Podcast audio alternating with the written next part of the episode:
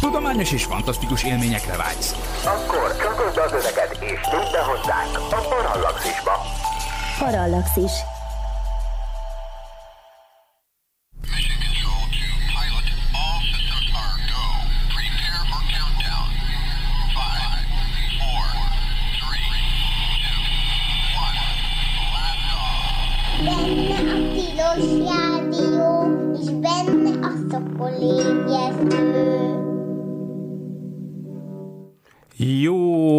Reggelt, jó reggelt kívánok! Ez itt valóban a Tilos Rádió, a 90,3 MHz-es frekvencia modulált sávon, illetve a tilos.hu-n, benne pedig a Szokolébresztő című műsor. Az én nevem dr. MZ per X, vagyis Vince Miklós. Egy személyes show műsor van ma reggel, uh, mégpedig egészen konkrétan hétfő reggel van május 30-án, és ilyenkor úgy gondoltam, hogy ez a szép májusi nap és egy évforduló közelsége egy remek alkalmat biztosít arra, hogy folytassuk azt a hébe-hóba folytatgatott sorozatunkat, ami azt tárgyalja, hogy pontosan, vagy hát nagyjából egy-két héten belül pontosan mi minden történt 60 évvel ezelőtt. Ugye ezt a sorozatot tavaly indítottuk, Suminski Nándorral együtt, amikor is a Gagarin évfordulóra készültünk, ugye 1961-ben repült föl Gagarin, és aztán hébe-hóba még visszakapcsoltunk erre a témára. Persze csomószor ezt, ezt elsöpörték az aktuális űresemények, de például volt szó arról, hogy egyébként éppen az is a napokban volt 61 éve, hogy Kennedy elnök elmondta a híres beszédét, amelyben úgymond elküldte az Egyesült Államokat a Holdra. Hát ennek ugye tavaly májusban volt a 60. évfordulója, erről is volt adás, aztán visszakapcsolódtunk erre a szárra akkor is, amikor nyáron, júliusban, 2021-ben egy konzervadás keretében arról beszéltem, hogy hogyan történt a az emberes űrrepülések történetének első igazi űrhajó törése, amelynek keretében Gus Grissom, a második amerikai, aki feljutott az űrbe, úgy járt, hogy a leszállás után a kabinja elsüllyedt az óceánba, és hogy ennek mi volt az oka, meg aztán hogy szedték ki, szóval erről is volt egy adás. És persze azért 60 évvel ezelőtti világban azóta is nagyon sok minden történt, csak hát ezt ugye nem vettük végig, éppen azért, mert például amikor John Glenn repülésének az első amerikainak, aki földkörüli pályára állt, az ő repülését kellett volna úgymond ünnepelni, mármint ennek a 60. évfordulóját, az február 20-a volt, hát aznap volt az, amikor úgy éreztem, hogy ő jobbnak láttam, hogy az ukrajnai űrprogramról tartsak egy ilyen kis összefoglalót, úgyhogy ilyen esetekben például erről lemaradtunk érthető okok miatt, értető és sajnálatos okok miatt. Most viszont itt van az 1962. május 24-i repülésnek a közelsége, ami a második amerikai repülés volt a föld körüli pályán, amit nem más hajtott végre, mint Scott Carpenter, Malcolm Scott Carpenter a teljes nevén, nevezve az amerikai pilótát, aki 1925-ben született és 2013-ban halt meg. Ez egy nagyon kalandos űrrepülés volt. A rövidsége ellenére, és hát nagyon sok mindent lehetett belőle tanulni egyébként éppen az emberi oldaláról is az űrrepüléseknek, de arról is, hogy egyébként, ami akkoriban még egyáltalán nem volt úgymond kiérlelve, hogy hol húzódik a földi irányításnak, és hol húzódik magának a pilótának a felelőssége egyáltalán az űrkutató ö, társadalom, vagy hát az a korabeli NASA az eléggé megosztott volt azt a kérdést tekintve eleve, hogy egyáltalán az űrhajón ki a főnök, tehát ki parancsol egy űrhajón. Ugye ez azt jelenti, hogy persze ott van a földi irányító központ, aki tulajdonképpen elmondható, és ez mindmáig így is van, hogy sokkal több információval rendelkezik az űrrepülésről magáról, mint a fedélzeten levő emberek, vagy ember. Ugye másfelől azonban mégiscsak a fedélzeten levő ember az, aki egyrészt ugye rögtön a saját bőrét viszi a vásárra, másrészt pedig hát azért mégiscsak neki is lehetnek olyan benyomásai, intuíciói, vagy hát olyan információi például, amiket azáltal szerez, hogy mondjuk kinéz az ablakon, amik viszont a földieknek nem állnak rendelkezésére. Na most nem volt éppen emiatt mindig felhőtlen a viszonya a földi irányításnak és az űrhajósoknak, és ez megjelent a, a, az űrkorszak legelejétől kezdve. De az első repülés, ahol igazán elkezdett kijönni ez a dolog, hogy itt nem teljesen tiszták azok a határvonalak, hogy tulajdonképpen a, a földi irányítás az parancsol-e az űrrepülést végrehajtó személynek, vagy nem, vagy hogy végül is ki az utolsó szó, vagy kinek a helyzet értékelése bírálhatja felül a másikat, az ugye éppen ezen az 1962 májusi repülésen jött ki először élesen. Hát korábban az amerikai űrrepüléseken nem is nagyon jöhetett ki, hát mik voltak az előtt? Ugye vegyük át gyorsan addig, hogy hát egy kézen megszámolható ember járt addig az űrben. Ez úgy történt, hogy hát lehet, hogy minden, mindjárt megnézem, hogy hány ujjam van pontosan, és akkor kifutunk belőle lehet. Tehát április, 1961. április 12-én a nyugati világot teljesen letaglózva felment Yuri Alexejevics Gagarin a Vostok űrhajó fedélzetén, és megkerülte a Földet. Három héttel később, 61. május 5-én felment Ellen Shepard, az első amerikai űrhajós voltam, de az ő rakétája, a Redstone, az nem volt arra tervezve, hogy földkörüli pályára álljon, ő csak egy ilyen kis űrugrást hajtott végre, egy ilyen 15 perces űrrepülést, ami azonban természetszerűen nem kerülte meg a Földet, csak mondjuk Floridától nagyjából a Bahamáig tartó pályaívet szépen végig repült. Ezt követte a júliusi repülés, 61 júliusban, amit már említettem, Gáz Grissom, ugyanilyen 15 perces úgynevezett suborbitális repülés. Utána aláztak a szovjetek 1961. augusztusában felküldték Germán Kitovot, aki Gagarin tartaléka volt korábban, de nem ám egy, egy eleve a 15 perces repülésekhez képest megalázó egykörös földkörüli fordulatra, mint Gagarint, hanem hanem 17-szer kerülte meg a Földet, ami azt jelenti, hogy több mint egy napig volt fönt az ember. Ami egyrészt tényleg azt jelentette, hogy ennek az embernek már élnie kellett az űrben, és ő volt az első egyébként ennek megfelelően, aki először tapasztalta azt az űrhajósoknak kb. a felét mind a mai napig érintő mozgásbetegséget, űrbetegségnek is nevezik, ami a súlytalanság miatt áll elő, tulajdonképpen egy tengeri betegségszerű tünetek, tünet együttest eredményez, hát hiszen az ember fülében a vestibuláris járat az nem tudja, hogy merre van a lefele, mert nincs, ezért a kis zacskó vagy zsákocska, ami függő onként működik a fülünkben, össze-vissza lebeg, egyik fülünkben erre, másikban arra, ellenmondó információk jönnek az agyba, az űrhajósok elkezdenek szédülni, és hát a Titov ezt tapasztalta is. E, tehát e, ugye itt már űrorvosi tapasztalatok voltak. Kiderült, hogy igen, lehet élni és dolgozni az űrben, de nem minden szempontból annyira egyszerű.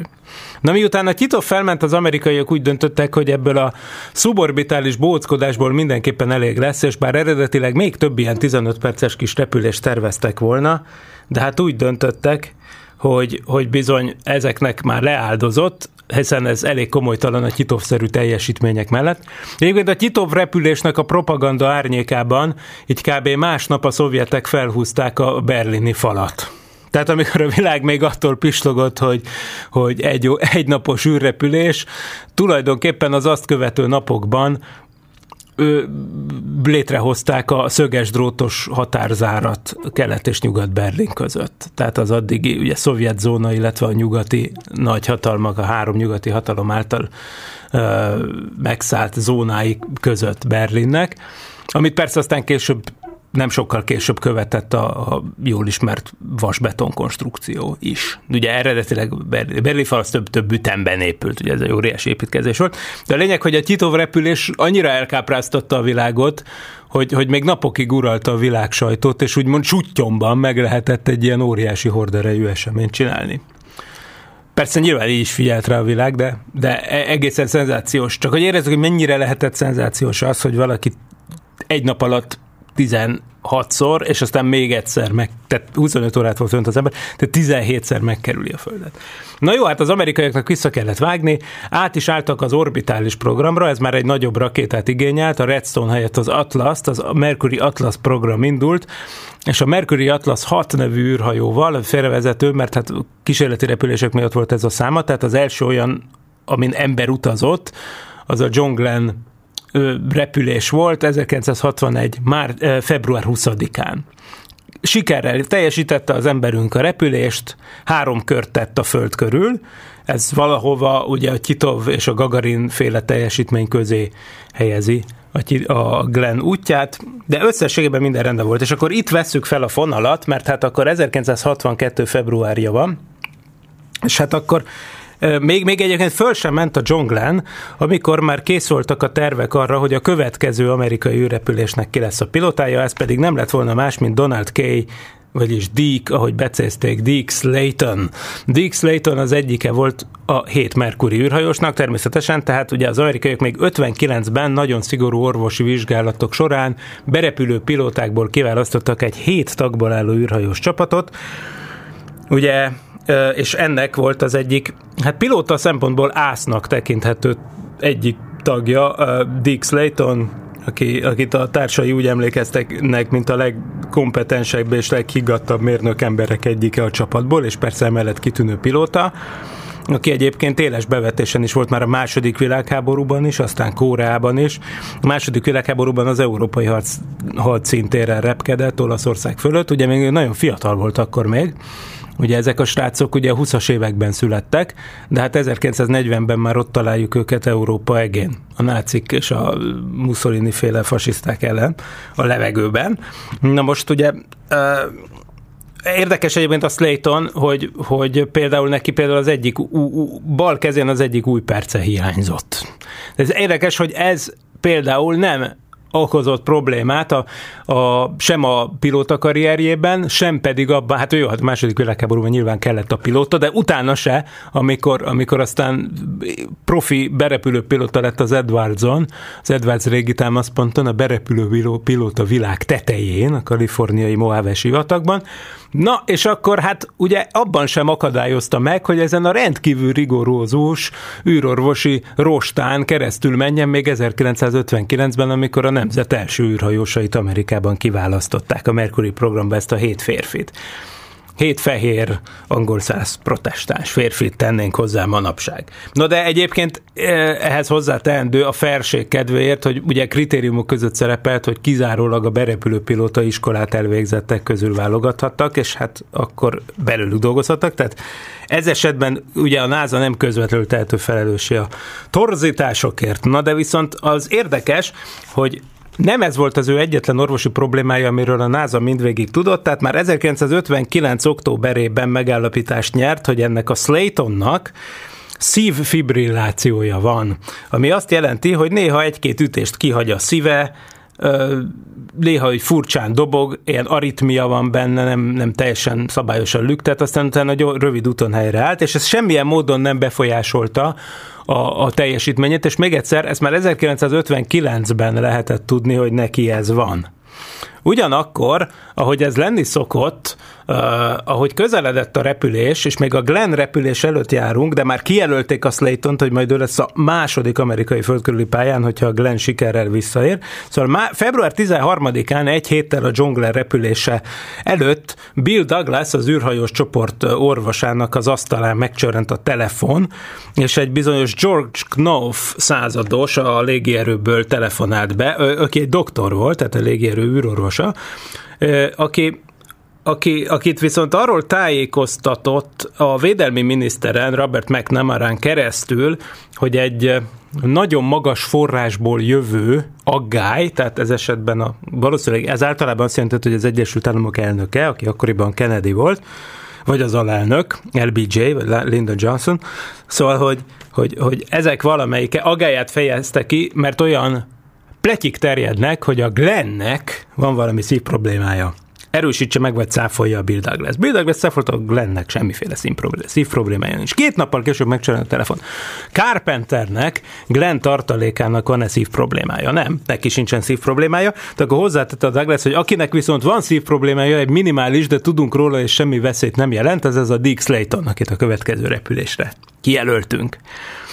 Oké, okay, letette a telefon. Na most kiderült, hogy aki itt a felbújtó volt ebben a történetben, az, az egy dr. Larry Lamb nevű orvos, aki részt vett az űrhősök kiválasztásában az Air Force-ban, és már a, a légierőben, és már annak idején uh, észrevette ezt az aritmiát, és aggodalmát fejezte ki, hogy hát a Slayton az lehet, hogy nem szíve az, az furcsán működhet az űrbe, ugye semmit nem lehetett akkor még a világűr egészségügyi hatásairól tudni értelemszerűen. Tehát mondom, ez a Titov betegség is csak útközben terült ki az űrben, hogy az űrhajósok hánynak. Uh, semmi nem lehetett tudni, hogy mondjuk a szívműködést ez hogyan befolyásolja. Kizárólag csak annyit, amennyi az erőzetes állatkísérletekből esetleg kiderült. Amiből szinte nem volt olyan rengeteg. Tehát négy, négy-öt élőlény járt föld körüli pályán. Tehát, hogy nem, tehát, hogy tényleg itt kb. Ma már el, nehéz elképzelni a sötétben tapogatózásnak ezt a szintjét, ami akkoriban volt. Egy biztos, hogy akiről kiderült, hogy itt a felbújtó volt, aki, aki az egyik uh, ilyen légierős, uh, hogy hívják, uh, repülőorvos, flight surgeon, ez a dr. Larry Lamb, aki, aki az egyike volt azoknak, akik már 59-ben aggodalmaskodtak a Slayton miatt, csak akkor elsöpörte őket a többi orvosnak a konszenzusa, hogy hát ez nem jelent veszélyt. Kiderült, hogy ez a Lamb, ez nem más, mint a Linda Johnsonnak, vagyis az alelnöknek a a kardiológusa. A Johnson az egyébként nevezetes volt arról, hogy jó sok, voltak neki komoly szív problémái, például 1955-ben azt olvasom, hogy volt neki egy elég komoly szív infarktusa is, akkor már, tehát egy elég komoly kortörténettel rendelkezett, és ennek megfelelően közeli viszonyban volt ezzel a Lamb-el. Hát valószínűleg a Lamb ültette el, Larry Lamb ültette el a Fehérház fülébe ezt a bogarat, hogy hát itt lehet, hogy van egy szívbajos űrhajós, és hogy akkor itt nem lesz jó. Persze az már pletyik formájában eltorzult, hogy ki ez az űrhajós. Egy biztos, a NASA kapta rendre a a kellemetlenebbnél kellemetlenebb telefonokat, és akkor végül újra nyitották ezt az egész ügyet márciusban márciusban, tehát a Glenn repülés után és a májusra tervezett második repülés előtt két hónappal. És akkor végül ugye újra összeültek a dokik, és akkor igazából mindenki mosta a kezeit, és végül kialakult ez a, hát pilóta szempontból szemétség, hogy, hogy bár senki nem tartotta úgy, hogy ez egy nagyon fontos probléma, na de, minek kockáztassunk, amikor itt van hat másik űrhajós ebben a hétfős csapatban. Ugye? Tehát akkor mi történjen?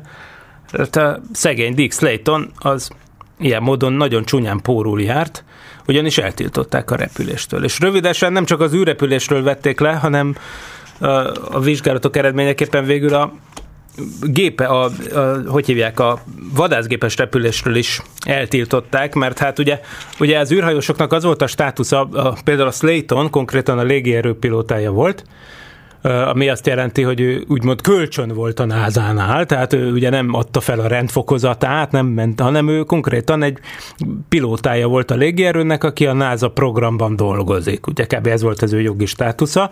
Na most a légierő viszont úgy volt vele, hogy hát hogyha a NASA kiszuperálja ezt a fickót, úgymond, akkor mi sem engedjük repülni. Tehát a szegény Slayton ott találta magát, hogy egyszerűen nem is ülhetett repülőbe. Tehát egyáltalán. Aztán majd évekkel később megengedik neki, hogy majd más emberekkel együtt, másodpilótaként repül.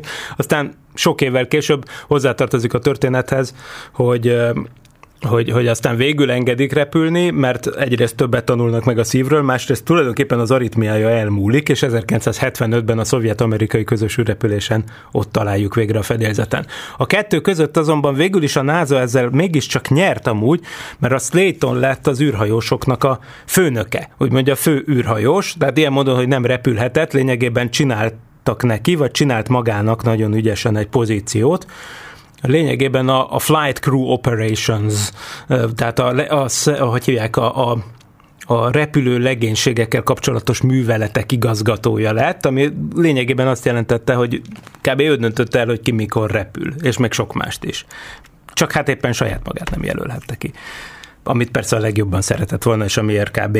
fél karját odaadta volna. De mondom, végül ez megtörtént 75-ben, de most térjünk vissza 1962-be, amikor mindenki meglepetésére a NASA úgy határoz, hogy nem, a repül, hogy nem azt fogják csinálni, hogy a repülésre, a, amire Dick Slayton korábban kijelölték, Dick Slayton tartalékját jelölik. Dick Slayton tartalék a Wally Schirra űrhajós volt, a légierő kitűnő pilótája, tehát nem őt jelölik, hanem az előző repülés tartalékát, vagyis Scott Carpentert, aki tehát John Glennnek a barátja, nagyon közeli barátja is tartaléka volt a februári repülésen. Ugye erre azért volt az, erre az volt a racionálé, az volt a magyarázat, hogy, hogy a Carpenter annyira benne volt ebben a felkészülésben, olyan behatóan és közelről figyelte a Glenn repülésnek az összes előkészületét, hogy ideálisabb jelölt erre a repülésre, mint a Slayton tartalékaként kinevezett Shearer. Na hát most, hogyha ez már akkor két morcogó űrhajóst találunk,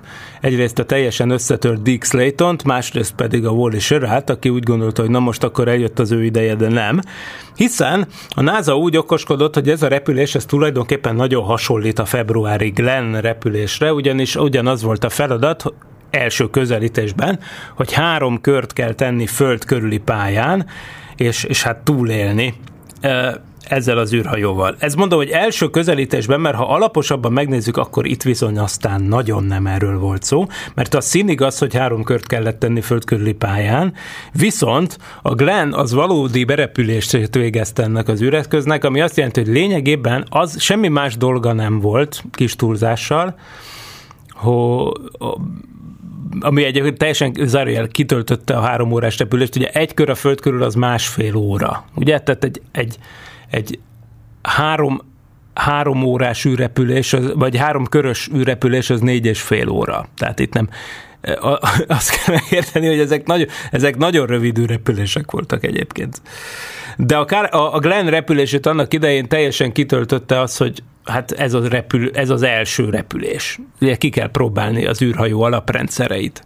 A Glenn csak azért csinált például fényképeket a Földről, mert a, a repülés előtt állítólag a szupermarketbe vett valami egyszer használhatós fényképezőgépet, és azt kattintgatta és tök jó képeket csináltam úgy. De, de például az eredeti programban nem szerepeltek ilyen tudományos jellegű tevékenységek, kizárólag technikai berepülő jellegű dolgok amiket a Glenn sikerrel teljesített, de akkor ezen felbuzdulva a NASA úgy döntött, hogy majd a Carpenter repülést azt telepakolja mindenféle kísérlettel. Na most az űrhajósnak, aki repül a repülésen, azért annak van beleszólás abba, hogy mi történjen. Tehát például Dick Slayton, aki repült volna eredetileg, ő igyekezett volna mérsékelni ezeket a törekvéseket, mert ő jól látta, hogy itt a, a, a tudományos elmék így nagyon megörül, hogy micsoda lehetőséget kapnak, hogy végre kísérletezni lehet az űrbe, ha hajlamosak megszaladni és teletömni a repülési tervet mindenféle kísérlettel. Természetesen, vagy hát fene se tudja, hogy mi a természetes, akkor még ugye most akkoriban alakult ki, de, de úgy tűnt, hogy azért a pilótának ebbe van beleszólása. Tehát a, a, az űrhajós mondhatta azt, hogy ne haragudjatok, srácok, ez nekem sok, ezt, meg ezt, meg ezt, meg ezt a tételt húzzuk ki a repülési tervből. Tehát, volt, tehát nem kellett az űrhajósnak szolgai módon teljesíteni mindent, amivel a tudósok előjöttek, sőt. De az biztos, hogy, hogy a repülési terv összeállításától kezdve a repülési terv a szent. Tehát amikor már összeállt, éppen az űrhajóssal, meg a tudósokkal, meg a repülés irányítókkal, stb. folytatott hosszú meetingek eredményeként összeáll egy repülési terv, akkor onnantól kezdve az, az, az egy nagyon fontos tám, támpont onnantól már be kell tartani, ami bele van írva, kivéve, hogyha ugye baj van. Na most a Carpenter az nagy barátja volt a tudósoknak, ilyen szempontból mindig is jól érezte magukat, magát a környezetükben, nagyon érdekelte őt a tudomány. Talán a hét űrhajós közül őt érdekelte a legjobban. Tehát ő volt az egyetlen, aki például amatőr csillagászkodott. Meg amúgy is kilógott a csapatból. Tehát ő, ő, ő egy ilyen, ilyen szabad szellem volt, a keménykötésű pilóták között ő inkább egy ilyen, hát szinte már-már hippi behajló, de hát még a 60-as évek elején vagyunk, tehát mondjuk inkább azt, hogy nem tudom, de, de mindenképp hát egy olyan srácot kell elképzelni, aki folyamatosan gitározik a tábortűznél, meg én énekelget, meg verseket ír, meg ilyesmi. Tehát ezt a, ilyen volt a Carpenter. A, a, a másik hatról ilyesmi nem lehet elmondani. És, és, és mint ilyen, ő egyébként a tudósokkal nagyon jól megtalálta a hangot, úgyhogy azt mondta, hogy persze, hát őt is azt mondta egy interjúban, hogy ő is úgy volt vele, hogy őt nem az érdekli, hogy mi visz engem oda, hanem hogy mi van ott, tehát az űr, mint környezet, és hogy ez milyen fantasztikus lehetőség, hogy ezt tanulmányozzuk. Hát amúgy a szívemből beszél, persze, mondom ezt fizikusként, tehát ez abszolút érthető. Másfelől azonban világos, hogy egy négy órás repülésbe azért, ami még azért ennyi sem tekintető rutinnak, nem volt annyira bölcs annyi kísérletet bele szuszakolni, mint amennyi itt történt. Márpedig ez történt, és a Carpenter ebben nagy partner volt. Volt itt például olyan kísérlet, ami például azzal foglalkozott volna, hogy több is, hogy hogyan figyel, hogy megfigyelje a horizontot. Na most a horizont megfigyelése több szempontból érdekes. Egyrészt az, hogy, hogy a csillagok fénye az, az hogyan halványodik, miközben a, ugye az űrhajó kering a föld körüli pályán, és akkor a légkörnek a ritkább rétegei vagy az egyre sűrűbb rétegei mögé, majd a föld mögé ugye lemegy a csillag lényegében az űrhajóból nézve. Aztán ugyanez a nappal. Hogyan torzul el a képe, hogyan változik a fényessége, amikor a nap lemegy, akkor hogyan néznek ki a színsávok, hogyan szóródik a fény. Tehát nagyon sok ilyen horizontal kapcsolatos megfigyelésről volt szó. Most ez konkrétan azt jelentette, hogy az űrhajónak a helyzete ez nagyon kritikus ebből a szempontból, mert az űrhajót úgy kell befordítani, hogy az ablakból lehessen fényképezni a horizontot. Ez persze azt jelentette, hogy nagyon masszívan kellett kontrollálni azt, hogy az űrhajó hogy áll aztán ennek lesznek érdekes következményei. Aztán volt itt még minden folyadékok áramlásával kapcsolatos kísérletek, meteorológiai fényképezés az amerikai meteorológiai szolgálat számára, aztán volt ilyen földi villanások megfigyelése, Érdekes. Aztán még egy, ami, ami hát külön érdekes, az a színérzékelés, meg a, meg a színelnyelés távolsággal való megváltozására folytatott kísérlet, amelynek keretében különböző színű ballonokat fújtak föl az űrhajó külsején, amiket elengedtek, vagyis el kellett volna engedni egy automatikus rendszerrel, ami nem, nem is, tehát szerintem az űrhajós által irányított rendszerrel nyomógom nyomására ki, kioldottak ballonok, amik leváltak a kabinról, és azoknak az elsodródását kellett megfigyelni, meg fényképezni és különböző színű ballonok voltak, és az volt a kérdés, hogy milyen távolságig lehet beazonosítani a színüket. Ugye mindez azért, hogy a felső légkörben, ahol az űrhajó repül, ahol ugye nagyon ritka a légkör, tehát kb. kimutathatatlan, de azért mégis ott van, milyen módon történik a színelnyelés, meg ilyesmi. Meg eleve hogyan sodródnak azok a ballonok. Tehát, hogy, hogy ilyen kísérletek, mindegy, mindez egyébként érezhetjük, hogy, hogy ez, ez, ez komoly, ez, ez meg elmondva is komoly, ráadásul eléggé hajtóanyagigényes, mert hogy ugye az űrhajó helyzetét tartani kell. Na most nézzük, hogyan történik ez. A Merkuri űrhajóban van kettő darab vezérlőrendszer, ami alatt azt kell érteni, hogy pici rakétahajtóművekkel, amik hidrogén peroxiddal működnek. Hidrogén peroxid az, az ugye H2O2, tehát ez olyasmi, ami lényegében kis nagyomású tartályból lehet ilyen kis kilövelléseket kiengedni, körülbelül úgy, mint egy spré. Tehát, hogy itt nem a itt ezek ilyen hide, hogy mondjam, hidegfúvókás rakétahajtóművek ezek, tehát lényegében hatás ellenhatás, de nem történik benne rendes ilyen robbanó reakció, vagy valami ilyesmi, ilyen tüzelőanyag reakciói, mint a, hogy hívják a rendes, tisztességes rakétahajtóműben, hanem csak ilyen kis kilövellések történnek. Na most igazából volt neki ez a fő Na most a Mercury űrhajóban tehát volt történnek. Na most igazából volt neki ez a fő Na most a Mercury űrhajóban tehát voltak ezek a fúvókák, amelyekből volt jó sok, most azt próbálom kikeresni, hogy, hogy, hogy mennyi. Igen, 12 plusz 6 fúvóka volt, tehát ami azt jelenti, hogy hogy 12 fúvóka volt, ami 32 fontnyi, vagyis hát nagyjából olyan 16 kilónyi hidrogén peroxidot tudott elhasználni. Ez volt az, ez az, volt az, amit az automata helyzet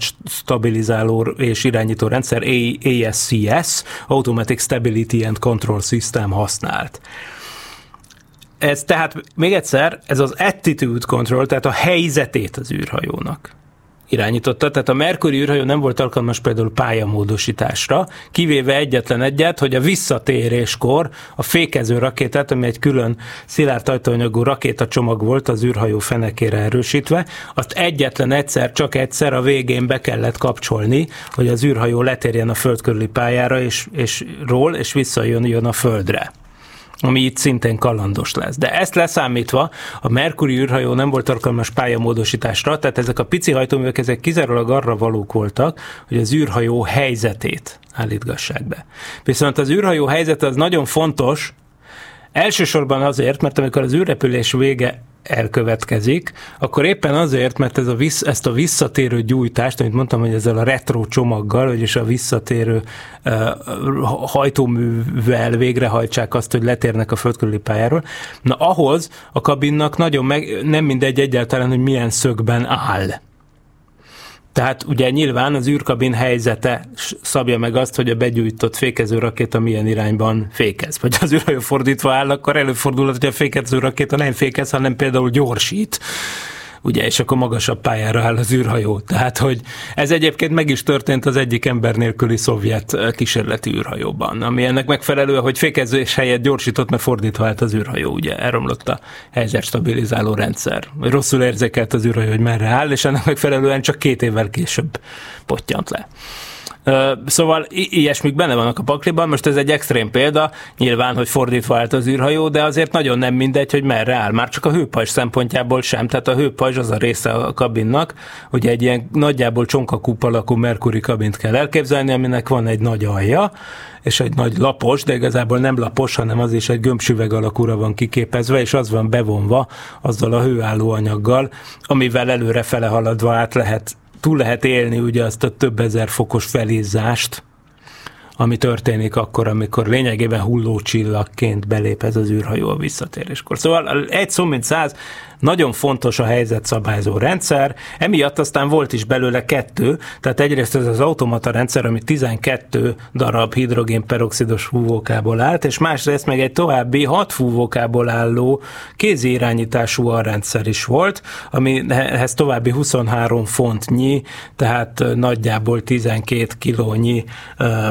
hidrogénperoxid állt rendelkezésre. Na most az már rögtön egy, te, egy tervezési hiba, hogy bár itt a két rendszer között át lehetett váltani, tehát az űrhajós dönthetett úgy, hogy felülbírálja az automatikus irányítórendszert, és kézirányításra áll át, de nem volt teljesen idióta biztos ez az átkapcsoló, enyhén szólva sem, tehát konkrétan, hogyha nem figyel oda az ember, például mondjuk elront valamit, például akkor előfordul, hogy mind a két rendszer megy. Tehát ő egyrészt kézzel vezérli, a helyzetet, másrészt közben az automatika is igyekszik tartani a kabin helyzetét.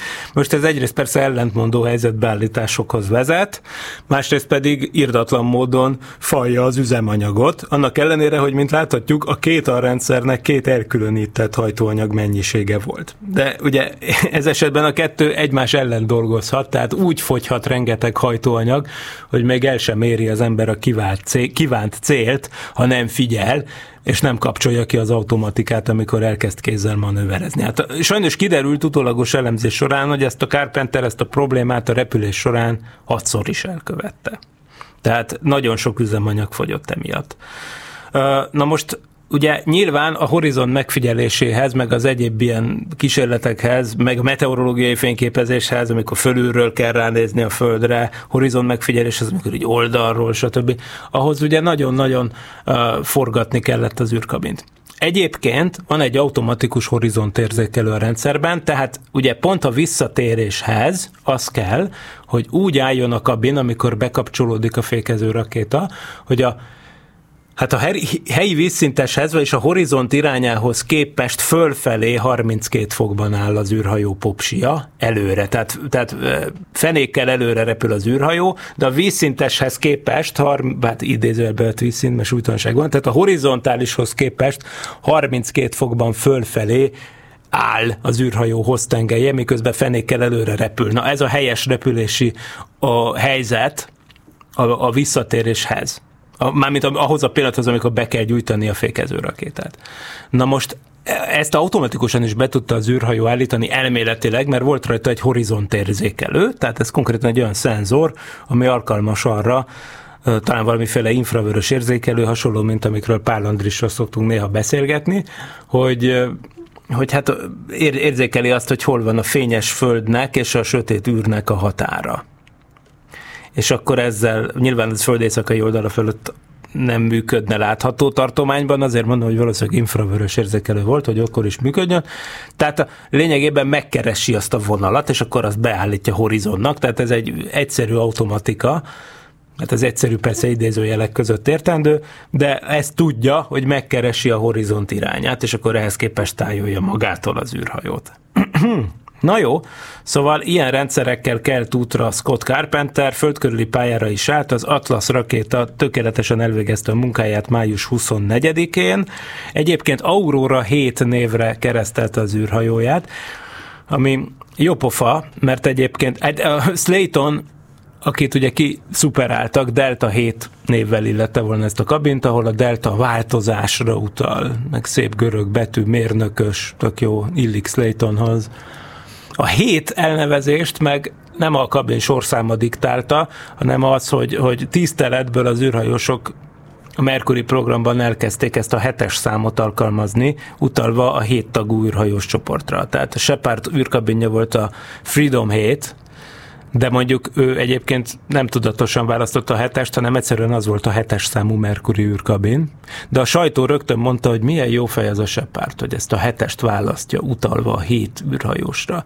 És akkor ez így meg is tetszett. Tehát ez kb. így az űrhajósok és a sajtó így közösen kihozta, és akkor onnantól már tényleg ez volt, tehát önbeteljesítő sajtóokoskodás, mert a, mert a, a Grissom aztán már tudatosan adta a Liberty Bell 7 nevet a kabinnak, aztán jött Glenn a Friendship 7-tel, és akkor jött volna Slayton a Delta 7-tel, de ugye nem Slayton repült, Carpenternek joga volt új nevet adni az űrhajónak, ő azt a nevet adta, hogy Aurora 7.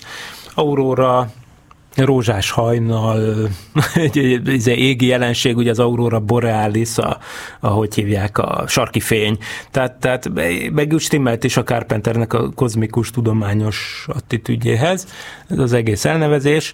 Egyébként a Coloradoi Boulderben született a Seventh Avenue és az Aurora Street sarkán.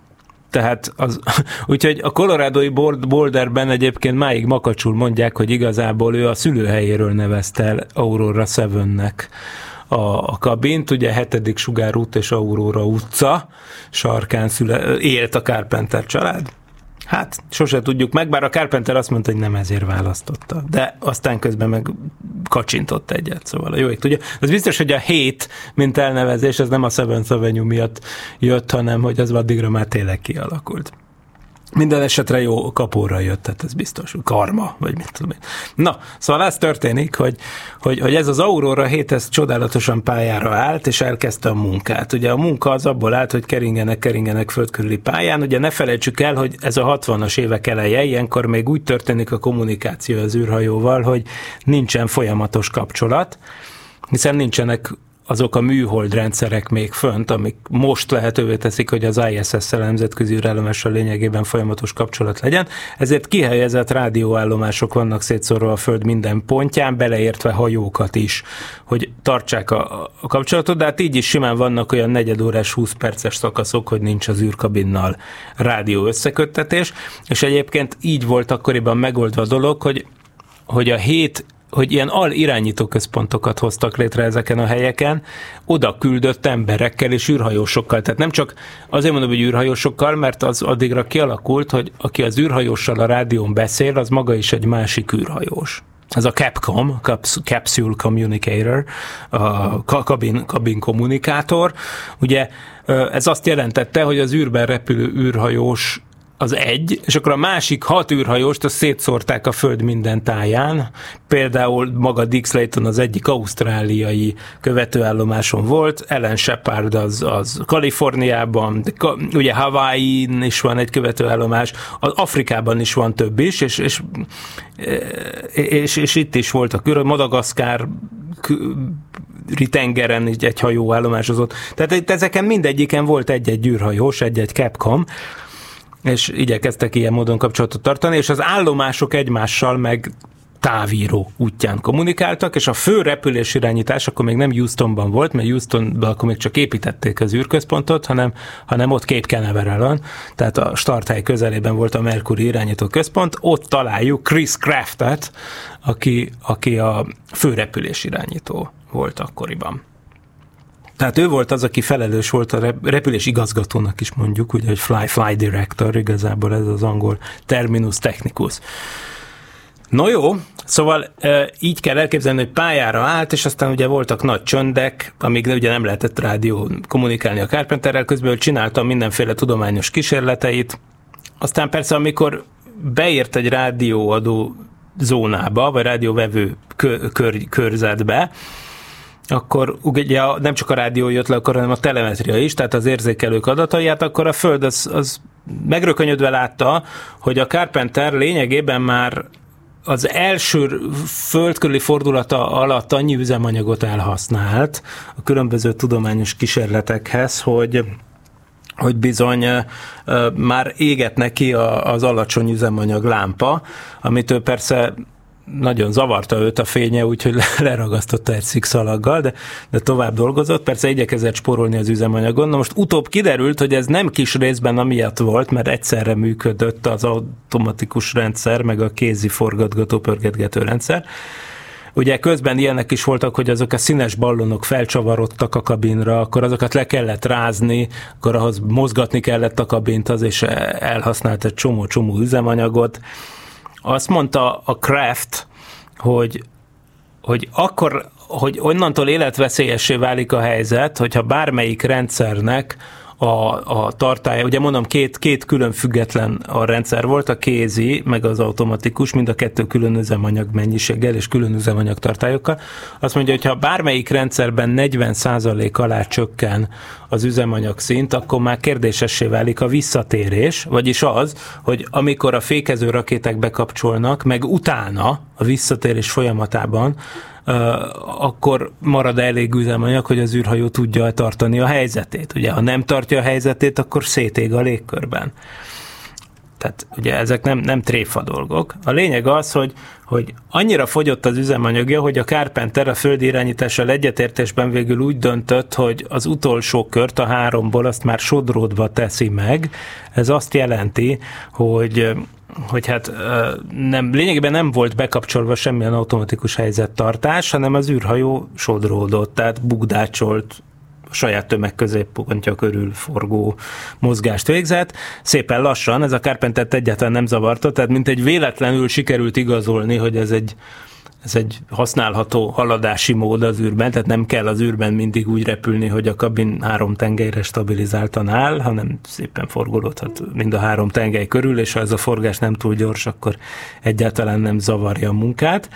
Tehát ezt kb. sikerült a Carpenternek a harmadik körön demonstrálni, hanem akkor a, a már, már közeledett a harmadik repü, körnek a vége, hát úgy, ahogy haladt a tudományos kísérletekkel, hősiesen küzdött a, az elvállalt feladatok sokaságával, amikor eljött volna már az ideje a fékező gyújtásnak. Na most a, a fékező gyújtásnak valahol a kaliforniai partok közelébe kellett megtörténnie, és akkor azt jelenti, hogy az, hogy az űrkabin lényegében az Egyesült Államok fölött repül végig, amikor belép a légkörben, és majd az Atlanti óceánban csobban le. Na most ehhez a begyújtás előkészületeit persze sokkal korábban meg kellett kezdeni, és például már az utolsó előtti ilyen rádiókapcsolati ablakban, amikor Hawaii közelében járt az űrhajó fönt, a Hawaii irányítás az már megrökönyödve tapasztalta, hogy, hogy nagyon el van maradva a Carpenter a, a repülési tervnek azzal a részével, ami a legfontosabb része, ami pedig nem más, mint az előkészületek a gyújtásra. Tehát arra, hogy, hogy a kabint visszatérési helyzetbe tegye. Persze az egy hosszú checklist volt, de akkor ő élete nagy felfedezését megtette, ez pedig a Fireflies, vagy hát magyarul talán úgy mondanám, hogy tűzlegyek, vagy Szent, Szent János bogarakkal kapcsolatos felfedezés, ami ugye nem más, mint az, hogy hogy a Glenn repülésé a során februárban azt vette észre a Glenn, amikor kinézett az ablakon, hogy mintha világító kis pöttyök repkednének az űrhajó körül, amiket ő le is fényképezett, és Fireflies-nak, tűzlegyeknek, magyarul talán tényleg úgy mondanám, hogy Szent János bogarak, mert mi ezt jobban értjük, tehát ilyen világító rovarokhoz hasonló pöttyöknek látta. És akkoriban Persze annyira nem tudtak semmit még az emberek erről a vidékéről, erről a felső légkörről tulajdonképpen, annyira nem tudtak semmit, hogy, hogy, hogy hát végül is azt mondták, hogy mi van, hogyha itt lakik valami életforma. Tehát ez tulajdonképpen még ez sem volt kizárható. Glenn nem tudta megerősíteni, hogy ezek mik, Csak megtette ezt a megállapítást. A Carpenter viszont ugyanúgy meglátta ezeket, pont az utolsó körében, amikor azzal kellett volna már foglalkoznia, hogy, hogy előkészüljön a visszatérésre, és ez annyira lázba hozta, hogy egyrészt elkezdte újra herdálni az üzemanyagot, hogy jobban lássa a pöttyöket, mert ez élete nagy felfedezésének tette, más, tartotta, másrészt pedig, hogy nyomára jusson, hogy ezek micsodák. Aztán végül megfejtette egyébként, becsületére legyen mondva, sajnos a magyarázat elég költői, úgy fejtette meg egyébként, hogy, a, hogy bele, meg, megdöngette az űrhajó oldalát belülről az ablak közelében, és akkor látta, hogy kiszakad egy csomó ilyen világító valami, és akkor ott megjelennek az ablak előtt. Tehát helyesen arra következtetett, hogy ezek tulajdonképpen a, éppen a hajtómű rendszerből, a hidrogén peroxid rendszerből jövő kicsapódott folyadék részecskék, amik ugye ráfagynak a kabinra az űrhidegében az éjszakai oldal fölött, aztán utána meg uh, így leszakadnak, tehát ezek igazából fagyott folyadék darabok, amik itt a, ebből a helyzet stabilizáló rendszerből, illetve hát az élet fenntartó rendszerből jönnek ki, érst űrbe kibocsájtott vizelet. Na, szóval tehát ilyen ráfagyott kis pici jégkristály darabokról volt szó. Hát na, nagy megfejtés, csak az a baj, hogy minden közben a Carpenter értékes perceket veszített, és csak akkor vette észre, hogy, hogy Uramisten, a horizont az automatikus horizont érzékelő, amiről a, beszéltem az előbb, az csütörtököt mondott. Tehát már éppen 20 perce volt arra, hogy így előkészüljön a, a gyújtáshoz, és bekapcsolja a fékező rakétákat, amikor konstatálta, hogy nem működik az automatikus horizont érzékelő, kézzel kell betájolni az űrhajót, de aztán az egész automatikus betájoló rendszer úgy unblock felmondta a szolgálatot. A horizont beállítása az relatíve egyszerű, tehát az, hogy ezt a 32 fokos szöget, amiről beszéltem, ezt beállítsák a, a horizonthoz képest, ezt, ezt elég egyszerűen meg tudta oldani a Carpenter. Korán sem volt ilyen egyszerű viszont a legyező mozgás beállítása, ami, vagyis az azt jelenti, hogy a haladási irányhoz képest úgymond jobbra meg balra milyen szögben áll a kabinnak a, a feneke. Tehát nyilván a nulla fokos szögben kell állnia, mert hogyha oldalvást áll a kabin, amikor belép a régkörbe, az nagyon rossz a hőpajzs miatt, és ráadásul akkor nagyon félre is hord, és pici a tolerancia.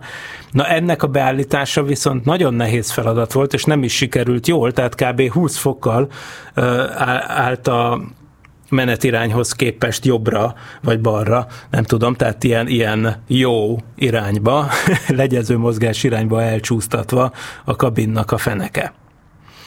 És egyébként a sok bénázás miatt, idézőjelben a bénázás, persze, hogy egy elcsúszott ezekkel a, Firefly-okkal és hasonlókkal, eleve három másodperccel később indította be a fékező rakétát. Most ugye ez a cucc, ez 8 km per másodperccel repül földkörüli pályán, tehát aki három másodperccel később indítja be, az ugye már kapásból 24 kilométerrel odébb van, de, rá, de, nem, de ez volt a kisebbik baj, a nagyobbik baj az, hogy mondom, oldalirányba el volt csúsztatva, nem volt elég ideje a rendes kézi beállításra, és mondom ezt a legyező irányba beállítás, ez egy nagyon körülményes és nehéz feladat, ezért aztán bekapcsolta a fékező rakétát, de úgy, hogy közben ilyen hát félre húzott az űrhajó, amelynek az lett az eredménye, hogy 400 kilométerrel odébb ért le a Carpenter, és órákon keresztül nem tudták a keresőosztagok, hogy hol van, és hát a, a tévében már ilyeneket mondott a Walter Cronkite könnyek között, hogy attól tartok elvesztettünk egy űrhajóst, és hát nagyon úgy is nézett ki, de aztán megtalálták a 400 kilométerrel 250 mérfölddel az eredeti helyhez képest odébb leszállt Carpentert, aki egyáltalán nem érezte, hogy akkor a baj, mert amikor rátalált a mentő helikopter, akkor szemlátomást jól érezte magát, ott, ott már ott a fel, kikászárodott a kabinból, és a felfújható mentőcsónakon ott feküdt, és éppen rákcsálta a ropiát, és mosolygott és integetett, annak a teljes tudatában, hogy végrehajtotta a második sikeres amerikai földkörüli repülést, de ami tulajdonképpen igaz is, hiszen nem halt meg, de ott és akkor a Chris Craft a repülés irányító meg megfogadta az irányító központban, hogy amíg én élek, vagy amíg én itt vagyok, addig ez a fickó nem repül soha többé. És hát így is lett. Aztán Carpenter végül 64-ben végleg le is szerelt a názától, amit viszont elfelejtettem, hogy 5 perccel ezelőtt be akartam kapcsolni a telefonvonalakat, ezt most pótoltam, az adás telefonszám 215 37 73, még mindig van 10 perc az adásból, de lényegében Scott Carpenter űrrel kapcsolatos története ezzel véget ért, ami azt jelenti, hogy onnantól kezdve azért ő még együttműködgetett a názával, mert ő belefogott például a, a Navy, tehát a haditengerészettel közösen és a NASA-val is szegről végről együtt, együttműködő a Sea-Lab nevű projektre, ami, ahogy a neve is mutatja, egy tenger alatti kutatóbázis létesítése volt. Egyébként Jean-Jacques Cousteau, Gusto kapitánytól jött az ötlet, akinek nagy rajongója volt a Carpenter. Hops, és jön is egy telefon, amit föl is veszek. Halló, szokolébresztő. Szavasz, jó reggelt a buszos. Volna egy triviális kérdésem, meg, Igen. meg, meg nagyon ilyen amatőr. De én elternyeztem is bennünket, m, annól megtanítottak arra, hogy mi az a stabil fékező helyzet, amit fel lehet venni, a, ugye zónáskor. Igen. Kérdés csak az, hogy ez, ez a 60-as években, vagy ilyenkor még a mérnökökben nem merült fel, vagy volt ennek valami technikai akadály, amiért nem lehetett ezt, a, amikor ugye az ereszkedés van, úgy beállítani, hogy ne kell így manőverezgetni jobbra-balra, hanem beérve a légkörbe, ugye befordul abba az irányba, és utána ott marad egy ilyen súlyponti helyzet. Igen. Nem tudtak kitalálni? Az egyik, igen, köszönöm. Oké, okay, köszi, hello. Igen, nagyon jó kérdés. Az egyik igen is és nem is, tehát a lényeg az, hogy, hogy, hogy igen, azt csinálták, hogy, a, hogy az űrkabinoknak, Mercury-nál nem tudom, csinálták-e az Apollo-nál és a Soyuznál, már biztos, hogy csinálták, hogy az űrkabinok súlypontját, azt a geometriai középponthoz képest tudatosan elmozdították egy kicsit éppen azért, hogy, hogy a, a pitch irányba, tehát a föl-le bólintó irányba való helyzetét a kabin be tudja ilyen módon állítani helyesen. Tehát tényleg egy ilyen, ahogy, ahogy, ahogy mondja is a buszos, hogy egy ilyen kejfejjancsi-szerű módon igazából beálljon a megfelelő irányba. Ö, és ezzel ráadásul azért is, hogy ezzel némi fe- felhajtó erőt nyer a kabin, mint a vízen kacsázó kavics, kavics és emiatt ugye a fű, jobban siklik, tehát ezzel növeli a sikló számát ugye az eszköznek. Tehát van ilyen, és ezt, ezt, ezt természetesen csinálták, de ugye ö, ez nem alkalmas mindenre, tehát azért ö, eleve szerintem, ha nem lett volna így, akkor a Carpenter féle beállítással a repülést azt lehet, hogy nem is lehetett volna túlélni. tehát valami volt ebben, de, úgy, de, de, de ő magában ö, szerintem ez nem elég, nem volt elég. Tehát létezik, főleg a sűrűbb rétegekben ugye jól működik, de gondoljunk bele, hogy ott magasan, ahol igazából tulajdonképpen elenyészően ritka a légkör, pont akkor, amikor be kell gyújtani a fékező hajtóművet, akkor ez még annyira nem, nem egy effektus. Aztán lejjebb a sűrűbb légkörbe, ott már igen, ott már van ilyen, ilyen ön, önkorrekciós hatás. Na de akkor már késő volt, tehát a Carpenternél ugye az volt a fő probléma, hogy a hajtó, hogy a lényegében vákumban rossz irányba nézett a popsia akkor, amikor be, a kabinnak, amikor be kellett gyűjteni a fékező rakétát. Ez azt jelenti, ugye, hogy kicsit oldalra nézett, tehát a haladási irányba vett vetülete a fékező gyújtásnak, tehát a konkrét fékező hatás, ugye nyilván az az a, az a komponense, a, a, ami, ami a menet irányba esik, tehát az a komponense kicsi volt. Tehát igazából éppen amiatt már rossz irányba állt, és ez még ott a ritka lég- légkörben ezekkel az ejtőernyős módszerekkel, amiket egyébként használnak, még ott nem megoldható. Ma sem. Tehát ez nem az, hogy a 60-as évek, hanem, hanem úgy tűnik, hogy, hogy hát ez, ez ilyen, hát fizika. És aztán persze, egyébként pedig a Mercury kabinnak az aerodinamikája az bizonyos értelemben kezdetleges volt, de tudta a dolgát olyan értelemben, hogy a fékező rakéta nélkül is valószínűleg jó irányba állt volna be mag- magától egy idő után, csak a kérdés az, hogy mennyi idő után, és hogy mit ér, mit ér át mindeközben a benne levő ember. Ne felejtsük el, hogy a Mercury kabin alakja, ez egy olyan kutatás eredményeként jött ki, amit még az 50-es években kezdtek el.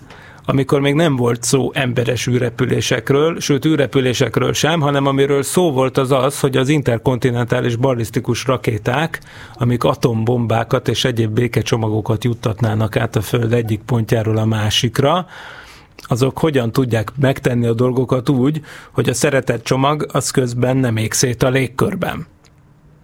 Ugye? Tehát ugye ez, ez nagyon nem triviális, mert nem elég az, hogy feljuttatja az ember lényegében az űrbe az atombombát egy ilyen balisztikus pályán, hanem utána a felizzást túl kell érni, meg, tehát nem szabad, hogy mondjuk még a felső légkörben detonáljon a cucc, ugye?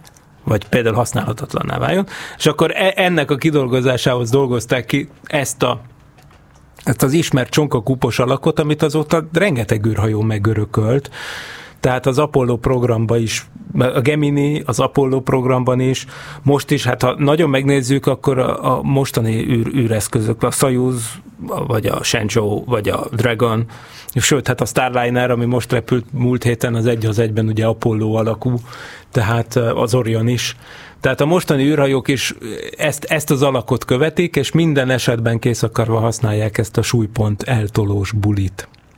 Na viszont adásidőnk végére értünk, úgyhogy nagyon köszönöm mindenkinek, a, aki velünk volt ma, és akit érdekel a szokolébresztő, úgy általában, az mostantól ugye a szokolébresztő sokolebresztő.hu felületen is eljuthat hozzánk, illetve ugye továbbra is él a sokolebresztő kukacgmail.com szokolebresztő kukacgmail.com cím, ami azt jelenti, hogy ott is írhattok nekem.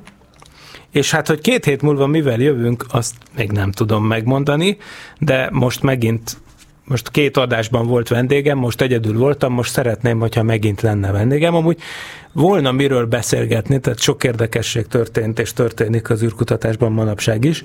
Tehát alig, hanem olyasmi témával fogok visszajönni, ami aktuális, és nem a 60 évvel ezelőtti történeteket fogom folytatni. No jó, hát érdekes módon ennek az adásnak elértünk a végére, úgyhogy köszönöm szépen mindenkinek a figyelmet, és mindjárt indítok is egy hír, hírblokkot, attól tartok. Jó napot és jó hetet kívánok mindenkinek. Sziasztok!